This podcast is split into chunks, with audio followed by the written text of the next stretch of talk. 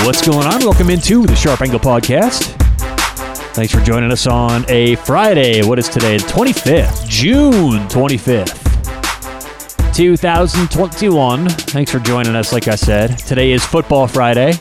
Every Friday from now, uh, pretty much till the end of football season, we'll talk nothing but, but uh, football every single Friday. Our first one, because we kind of changed up our schedule recently, was last week. And trust me, there's no shortage of things to talk about heading into football season, or at least at the end of June, early July. But uh, on today's show, we're going to talk about some rule changes that were made in college football and the NFL, and look at how those rule changes will impact our handicapping for this upcoming season. Because really, there's not any rule changes that are going to drastically impact anything. I mean, if a team last year was minus 10, they're not going to be minus 3 this year based on a rule change. If an over under was 60 last year, it's not going to be 50 based on a rule change. But there are differences in our approach, differences in the way we want to handicap every game moving forward because of these little rule changes.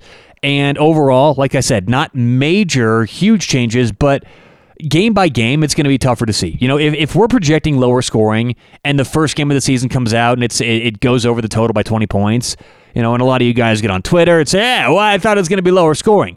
The point is, over the course of a, a, season or two seasons or the long run, we do see rules have major impacts on handicapping and, and the outcome of games. So, not necessarily handicapping, but the outcome of games. So, we want to change the way we approach handicapping games and alter based on rule changes. So, we'll talk today about the rule changes in college football, NFL, and how that alters our handicapping this season.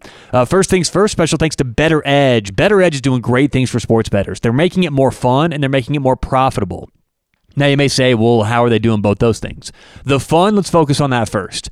They are making it more social, more interactive. I mean, every other sports book, and by the way, BettorEdge isn't necessarily a sports book. They're more of a social platform where you can legally sports bet. But every other sports book, you know, there, there's there's no social component. You get on, you can maybe share a bet or two with friends, but that's it. BettorEdge, it's a whole community. You can follow people. Uh, they track your record, they track other people's records. There's tournaments, competitions. It's so much fun. So check out BettorEdge to get more involved with your friends and your buddies and your coworkers. But also, and to me, this is the more important part, they don't charge a VIG. Like VIG free betting. this was always some some fantasy land, you know, for years. It was always, well, in a, in a perfect world, when they don't charge a VIG, this is what happens. Well, BettorEdge doesn't charge a VIG. So do yourself a favor, have more fun, and make a lot more money with BettorEdge. Online, bettoredge.com. That's B E T T O R, edge.com, like sports better. Use promo code SHARP for a free $10, and uh, that lets them know you heard about them right here on the Sharp Angle podcast. Bettoredge.com, promo code SHARP. All right, let's get to it. The rule changes in the NFL and college football that will impact outcomes of games and impact our handicapping this season. Let's start off in college football because there's some really interesting rule changes for this year. And the first, most important one is the overtime rule change. So in the past, the rule was you have to go for two after a touchdown starting in the third overtime. Well, the new rule is and I guess I should clarify. I mean, most of you, I'm sure, if you're listening to this show, you know the rules of college football overtime. But if you don't, if a game in college football is tied after regulation, overtime rules dictate that each team starts with the ball on the 25 yard line. So they've only got 25 yards to go until they score a touchdown. And after the third overtime, or in the third overtime, they have to go for two after a touchdown. And that was the rule. They could just keep going over and over and over and over until a team won. Now, that rule has been moved up to the second overtime. You have to go for two. And on top of that, if the game happens to get to a third overtime, there is no more starting from the 25. There is no more touchdowns. Teams just alternate two point conversions. So, what does this mean for our handicapping? This means that overall, through the course of a season, two seasons, or the long run until they change this rule again, we can expect to see slightly lower scoring overall. Now, this won't impact games that don't go to overtime, but in general, if games do go to overtime, how often do we see, you know, each team has 21 points, 42 total, and they double that in overtime. It just keeps going, going, going, going, going. That happens often in college. So, what now is when teams do go to overtime, yeah, strategy is going to change, the the approach, that's all different. That's not what we're talking about. What's going to change though is much lower scoring because you're not going to have these repeated possessions over and over and over.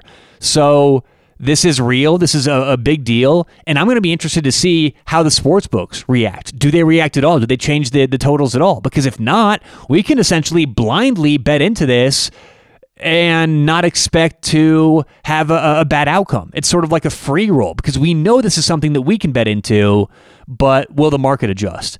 Now, this is such a big deal and such a, a, common mainstream thing that I think, yes, the market will certainly adjust.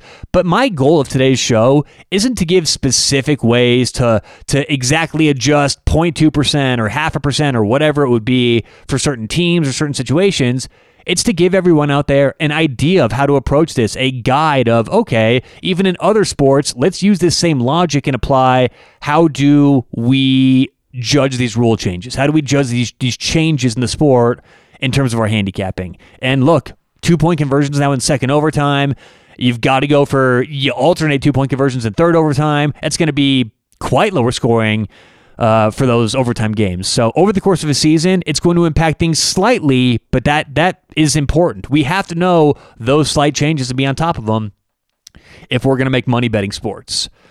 Uh, the second change that I want to talk about in college football, uh, this has to do with coaches getting penalties coaches will automatically receive an unsportsmanlike foul if they either leave the team area, like designated on the sideline, or walk onto the field. Now, here's the thing in the past, how often have we seen coaches just kind of walk onto the field, sometimes run onto the field and argue calls, get into the referee's face and talk to them?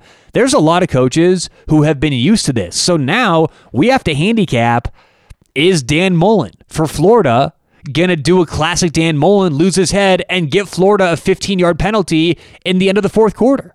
That's a real thing now. So, coaches' emotions and the way the coaches deal with in game situations is a much bigger deal now that a penalty will be thrown or a flag will be thrown, even if a coach walks onto the field accidentally or happens to leave the player box or the, the team box. So that one is going to be, I think what's going to happen with that is early in the season, there's going to be some ridiculous penalties called, and then coaches will understand, oh, wow, this is for real. We can't do this. But that's a real thing. You know, eh, eh, the, the more buttoned up coaches like Nick Saban, probably not a big deal. But other coaches like Dan Mullen, probably going to be a big deal. So, uh, more penalties will be thrown on coaches and uh, personnel, team uh, team members, things like that, who leave uh, the area.